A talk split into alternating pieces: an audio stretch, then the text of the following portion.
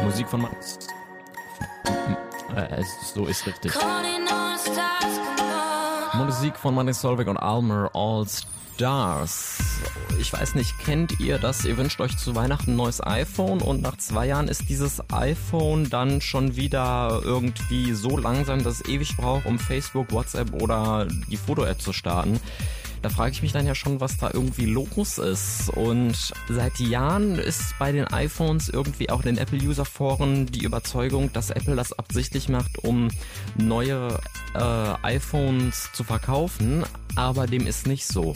Nachdem Apple es diese Woche offiziell bestätigt hat, dass alte iPhones langsamer gemacht werden, um den Akku zu schonen, ist dann plötzlich oft ein nur zwei Jahre altes Smartphone tatsächlich doch schon dreieinhalb Jahre alt und wurde schon über 700 Mal vollständig aufgeladen. Erstaunlicherweise gibt es im Zusammenhang mit iPhones nach wie vor die Ansicht, bei diesen Geräten kann der Akku gar nicht gewechselt werden. Falsch. Der Akkuwechsel kostet bei Apple 90 Euro plus 12,50 Euro Versand. Wer sich bereits einen neuen Akku angeschafft Leidenschaft hat, der möchte oder sollte sich um seinen Akku kümmern. Das geht natürlich per App, zum Beispiel mit der App Battery Health Pro oder der App Akku Battery. Beide Apps helfen, den Akku zu schonen und den Verbrauch zu optimieren, damit auch der neue Akku möglichst lange hält. Außerdem bieten die beiden Apps die Möglichkeit, auch den Gesundheitszustand eines gebrauchten oder bereits beschädigten Akkus zu analysieren und zu zeigen, ob der Akku vielleicht sogar ausgetauscht werden sollte. FunFM Redaktion Marcel Hiller.